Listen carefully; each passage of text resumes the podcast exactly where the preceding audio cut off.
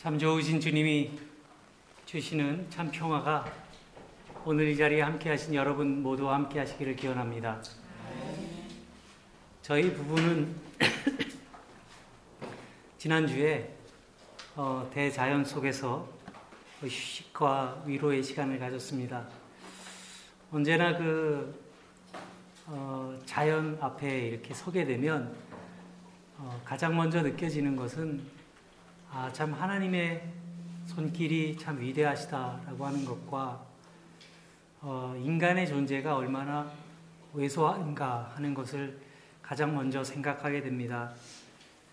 어, 저희는 그, 어, 이 알프스에 눈 덮인 연봉이 보이는 그런 지역에서 지내고 왔는데요.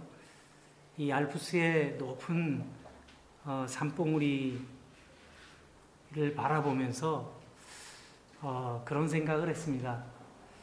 우리가 세상 속에서 살아가는 우리의 모습이 저렇게 산처럼 우뚝 이렇게 솟아야 하겠지만 비바람이나 눈보라에 전혀 개의치 않고 환경에 구애받지 않는 저 산처럼 어, 믿음 안에서 우뚝 서 있는다는 것이 얼마나 어려운 일인가 하는 그런 생각을 좀 했습니다.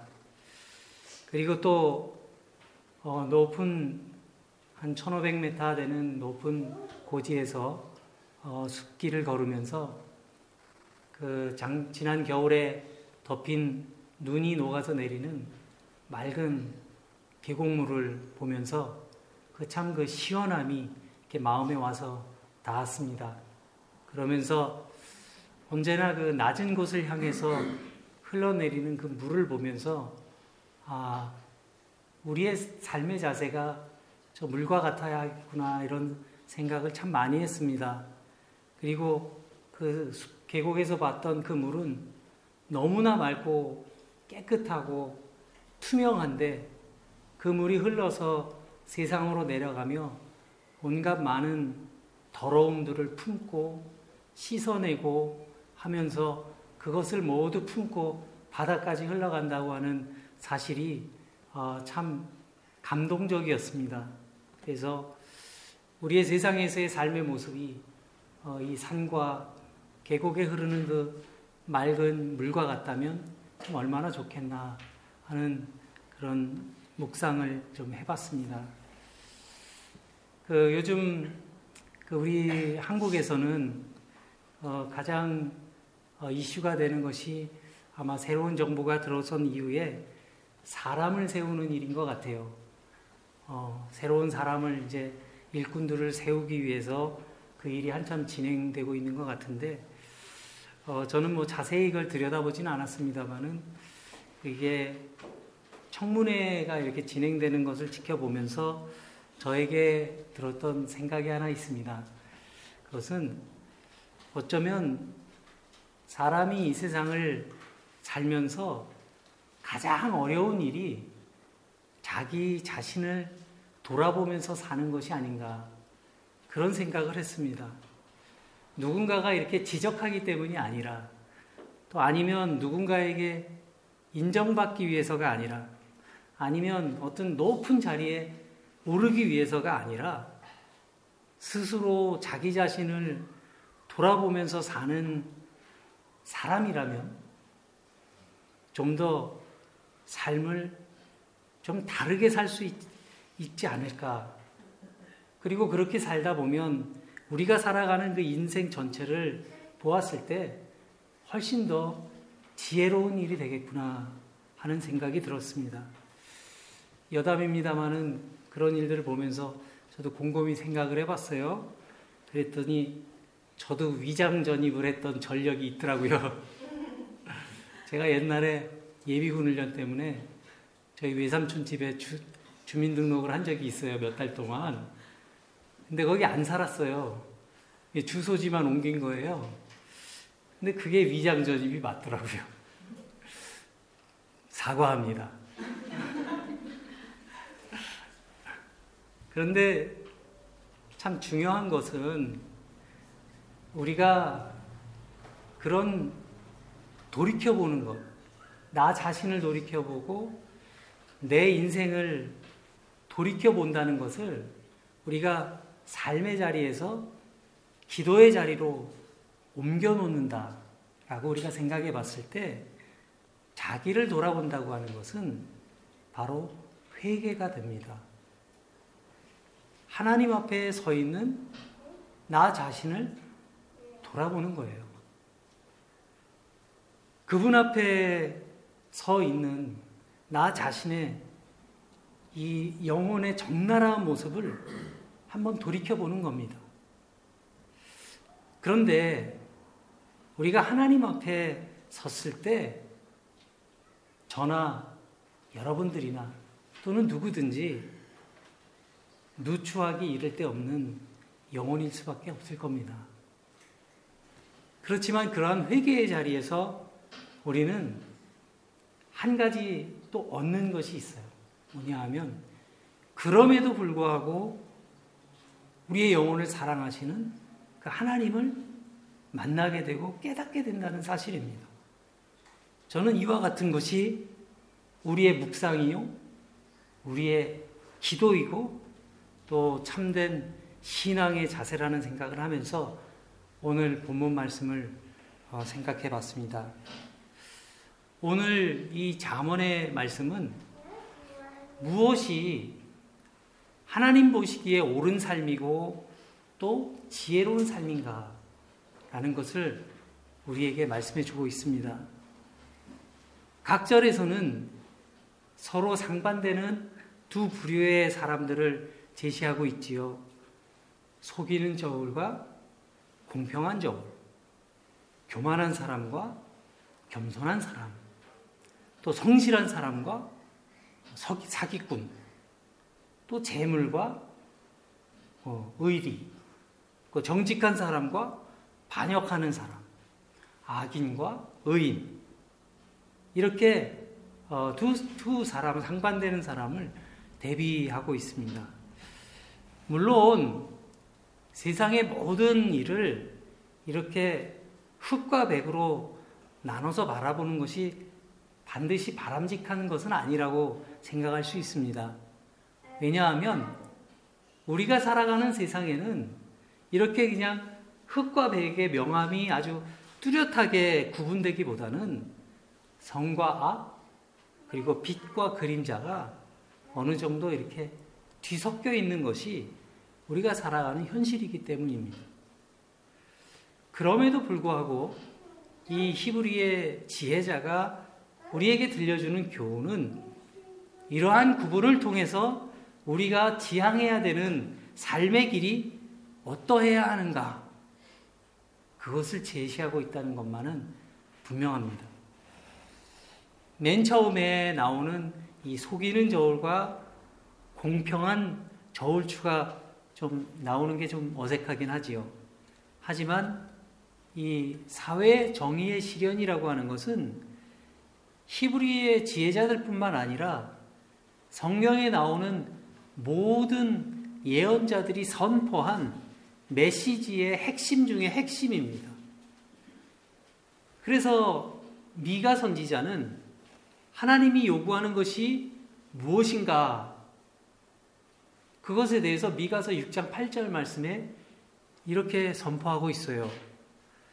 사람아, 주께서 선한 것이 무엇임을 내게 보이셨나니 여호와께서 내게 구하는 것은 오직 정의를 행하며 인자를 사랑하며 겸손하게 내 하나님과 함께 행하는 것이라. 미가서 6장 8절의 말씀입니다. 그래서 우리가 하나님을 믿는다 하면서 우리가 살아가는 이 세상에서의 공의를 무너뜨리거나 그것을 무시하며 산다고 하는 것은 서로 맞지 않는 어불성설이 되는 겁니다. 하나님을 믿는 사람들이 늘 생각하며 살아야 하는 것은 무엇일까요? 그것은 하나님의 공의입니다. 하나님이 이루고자 하시는 나라는 어떤 나라인가? 하나님의 공의는 어디에 있는가? 라는 겁니다. 하나님이 나에게 원하시는 것은 무엇인가?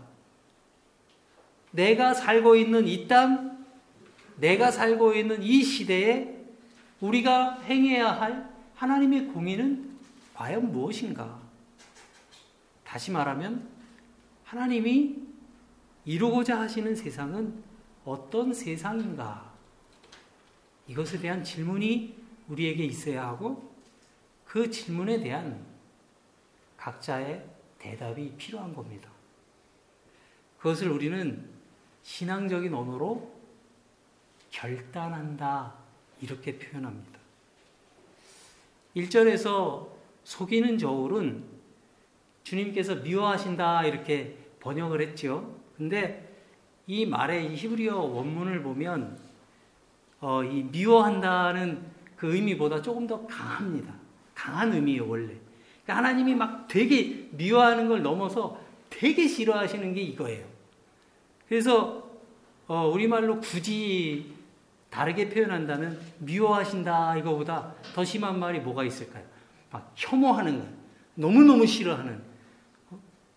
그 강한 의미에 더 적합한 단어가 바로 이 단어입니다.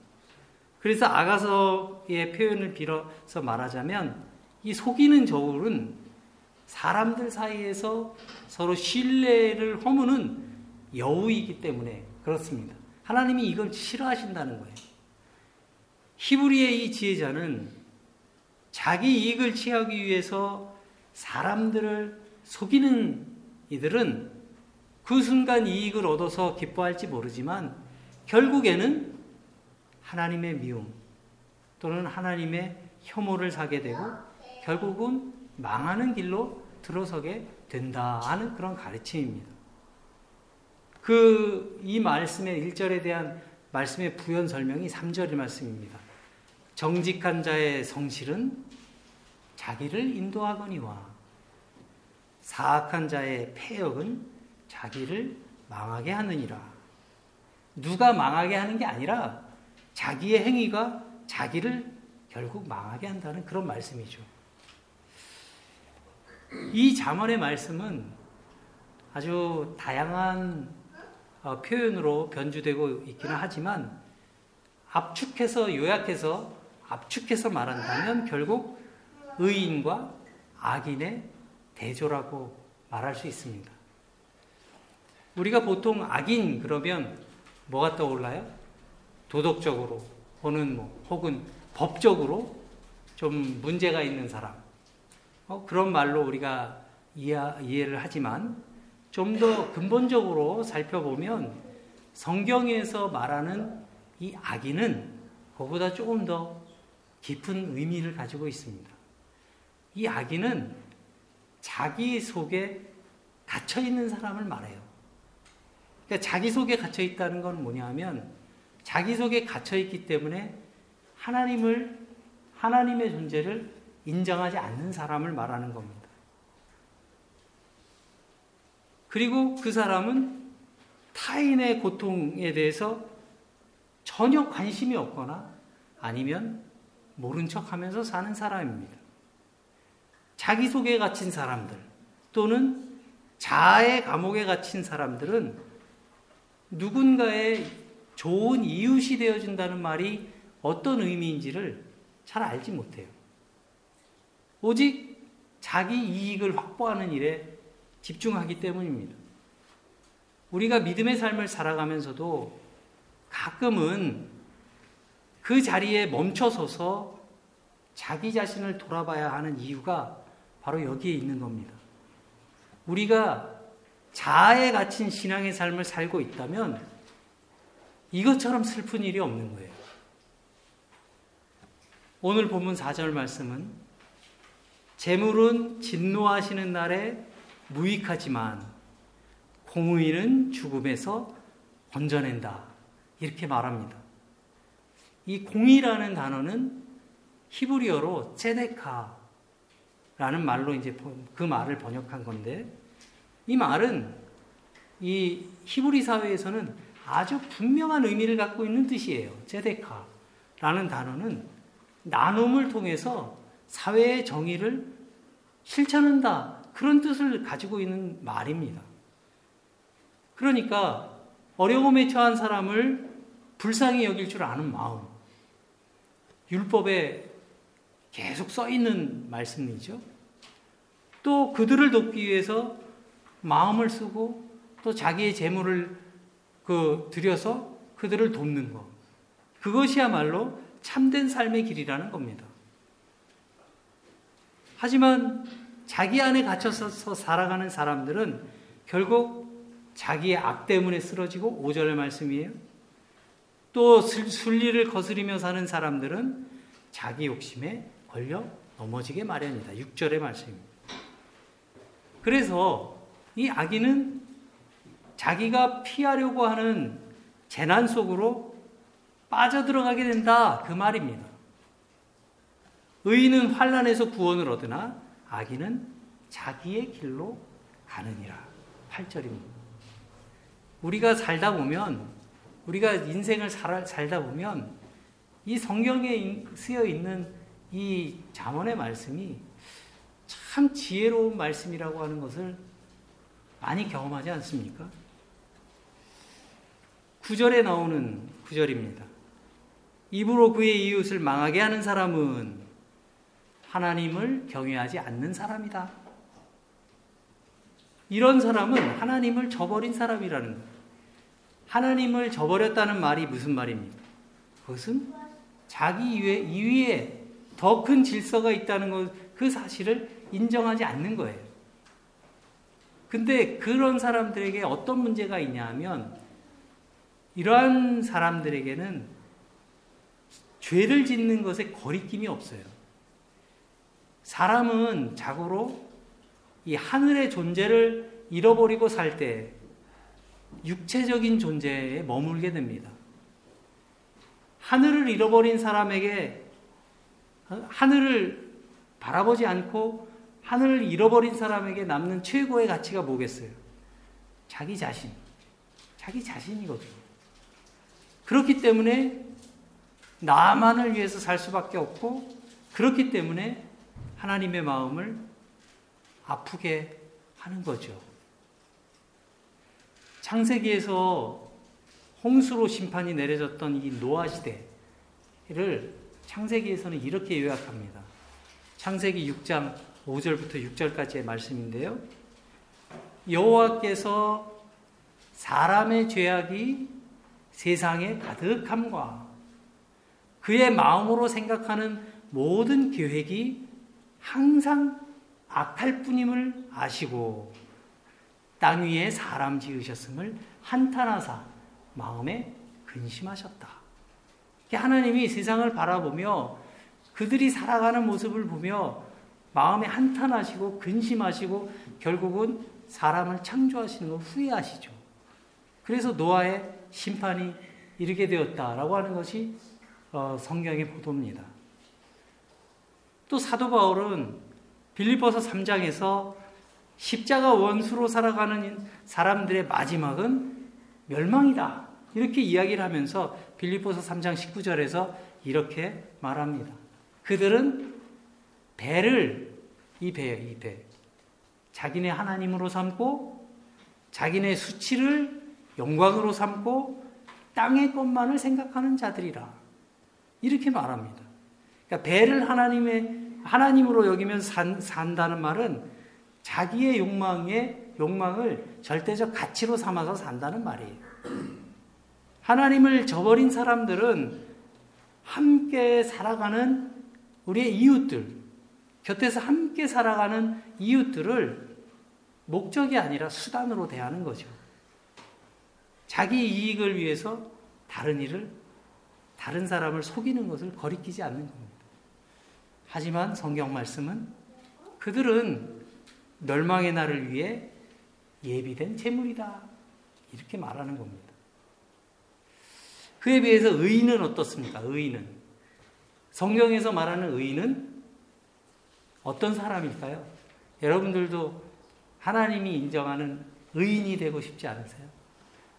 어? 하나님이 저를 의롭게 여기셨다 하는 말씀들을 보면 참 훌륭한 믿음의 조상들이 많이 나오잖아요. 성경에서 말하는 의인은 의인이 되는 법을 알려드릴게요.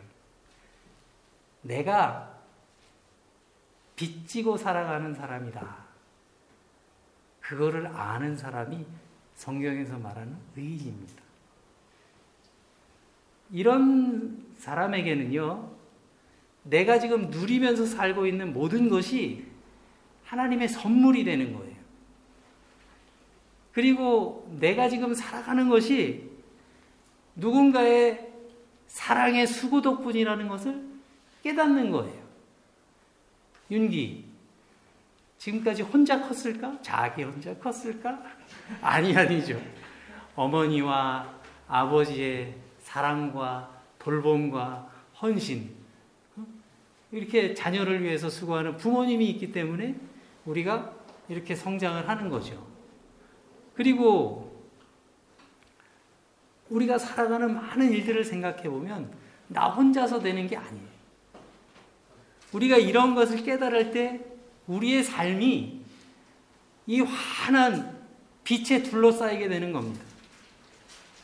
그러한 사람의 눈에는 이렇게 옆에 사람이 이렇게 착 가재 눈을 뜨고 보지 않게 되는 거죠.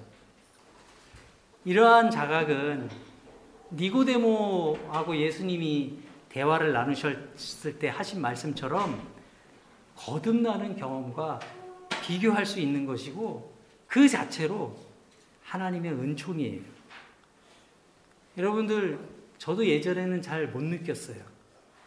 근데 올해 겨울에 폐렴으로 세 번을 병원을 들락날락 하다 보니까 이 숨을 쉬면서 산다는 게 얼마나 감사한지 몰라요. 여러분들 이렇게 마음 숨 쉬는 거 당연하잖아요. 태어나면서 당연히 숨을 쉬잖아요. 근데 이 폐렴이 걸리니까요. 숨 쉬는 게 너무너무 힘들어요. 숨 쉬는 게 힘드니까 살고 싶지가 않더라고요. 숨이 막혀요, 이렇게. 예. 근데 여러분들은 그런 거잘못 느끼시죠? 아이고, 숨 쉬는 게 뭐가 감사해. 그냥 다 쉬는 거. 근데 저는 그게 너무 감사해. 이번에 산에 올라가서도요, 이 높은 산에 올라가니까 너무 힘든 거예요, 처음에. 근데 열심히 걸었어요. 어느 순간에 이렇게 가슴이 뭐랄게, 탁 열리는 느낌? 그런 느낌이 오면서 숨 쉬는 게 더 좀 편안해지더라고요. 아, 근데 정말 할렐루야가 나와요. 그냥 그 자리에서. 감사합니다. 어? 또 이렇게 업그레이드를 시켜주시네. 그러면서, 어? 막 그러면서 막 그 호흡을 깊게 들이마시고 내뱉고 하면서 그 맑은 공기를 마음껏 들이켜 마셨어요. 여러분들 오늘 아침부터, 어? 아침에 잠에서 깨어났을 때부터 지금 여기에 오실 때까지 여러분들이 의식하든 의식하지 못하든 우리는 많은 사람들의 도움을 받고 있습니다. 내가 이 땅에 태어났을 때부터 지금까지 우리는 수많은 손길에 의해 돌봄을 받고 자라고 성장해서 지금의 내가 된 거예요. 그죠? 만약 지금 내가 누리며 살, 살아가는 모든 것들이 그냥 내가 당연히 누려야 할 권리, 권리다. 뭐, 누가 나, 나, 놔달라고 그랬어요? 그러면서, 자식이 낳았으면 당연히 하셔야죠. 그러면서, 그런, 그런 마음은 감사한 마음이 없는 거죠. 누려야 할 권리라고 생각한다면, 우리의 삶에서 감사가 사라지는 거예요. 고맙지 않으니까. 여러분들 지금 한번 잠깐 생각해 보세요. 여러분들 함께 살아가는 가족들, 얼마나 감사한 마음을 가지고 살고 계십니까? 우리 부모님들은 한번 생각해 보세요. 하나님께서 나에게 맡겨주신 그 자녀에 대해서 여러분들 감사하고 있습니까? 자녀를 위해서 감사의 기도를 드리고 계십니까? 또 이 룩셈부르크이라고 하는 좀 어쩌면 외롭기 그지없는 이 땅에서 살아가야 할 우리들이 이곳에 모여서 함께 예배할 수 있는 공동체가 있다는 것에 여러분들 감사한 마음을 가지고 살고 계십니까?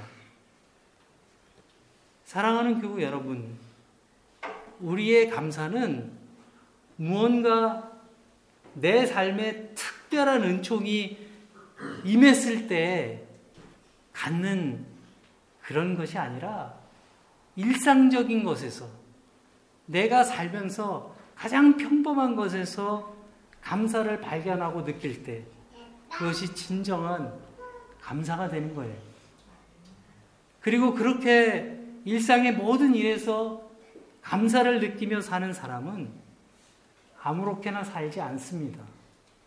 모든 것이 하나님의 은총이라고 하는 것을 알게 되었기 때문에 사람들 중에는 모든 것이 내가 당연히 누릴 수 있는 권리이다 이렇게 생각하는 사람도 있을 겁니다. 그러나 그 마음에는 진정한 감사가 없어요. 그리고 감사를 모르는 마음에 마음에서는 빛도 사라지게 마련입니다. 그렇게 그 영혼의 냉기와 어두운 기운이 감도는 거예요. 만약 내 마음에, 여러분들 마음 속에 신앙의 열정이 식어가고 있는 것 같다. 그렇게 만약에 느끼고 계시다면 내 삶에 이미 베푸신 하나님의 은혜에 감사하고 있는지 그 감사하는 마음을 먼저 회복하시기를 바랍니다. 하지만 의인은 언제나 사랑의 빛을 갚으려는 마음을 가지고 살아가게 됩니다. 그리고 그 마음 때문에 그 사람이 살아가는 주변은 늘 평화의 분위기를 만들어가는 거예요. 그렇게 살아가는 사람들이 형통한 복을 누리고 그것을 온 성읍이, 온 마을이, 온 도시가 함께 기뻐하고 경축할 수 있는 그러한 사회가 건강한 사회인 거예요. 의인이 형통하면 성읍이 즐거워하고 악인이 패망하면 온 마을이 기뻐한다. 정직한 사람이 축복하면 성읍이 흥하고 악한 사람이 입을 열면 성읍이 망한다. 지금 우리가 살고 있는 이 세상은 어떻습니까? 지난주에도 어, 휴가 마지막 날이었는데 아침에 신문을 딱 보니까 독일 신문 보니까 top 기사로 맨체스터에서 일어난 테러로 많은 사람들이 또 무고하게 죽임을 당했어요. 그 희생자들 중에는 8살짜리도 있더라고요. 여러분, 그 어린아이가 왜 죽어야 하는 걸까요? 그 어린이의 죽음은 무엇을 위한 희생입니까? 우리가 마음 아파하는 것은 바로 그런 거죠. 하나님의 공의가 다스리는 세상은 평화의 세상입니다. 이것은 분명해요. 우리가 살아가는 세상이 그러한 방향으로 나아가기 위해서는 하나님의 공의가 실현되는 작은 성읍들이 자꾸 많이 나타나야 됩니다. 평화를 말하는 사람들이 더 많아져야 합니다. 어쩌면 교회도 이 하나님의 교회들도 하나님의 공의가 실현되어야 하는 그러한 성읍들 가운데 하나일 것입니다.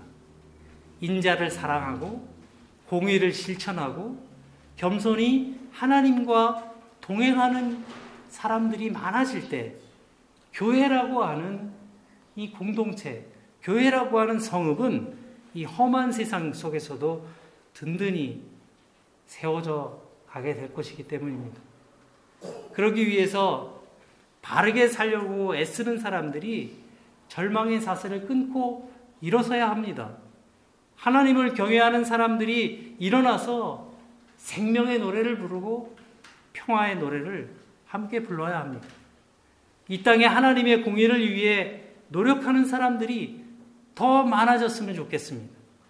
평화와 생명의 세상을 일구기 위해 땀 흘리지 않는다면 하나님 나라를 소망한다고 하는 것은 마치 신기루를 쫓는 일과 같을 겁니다. 주님께서 우리들보다 먼저 앞서서 그 길을 가셨고 그 길을 닦고 계십니다.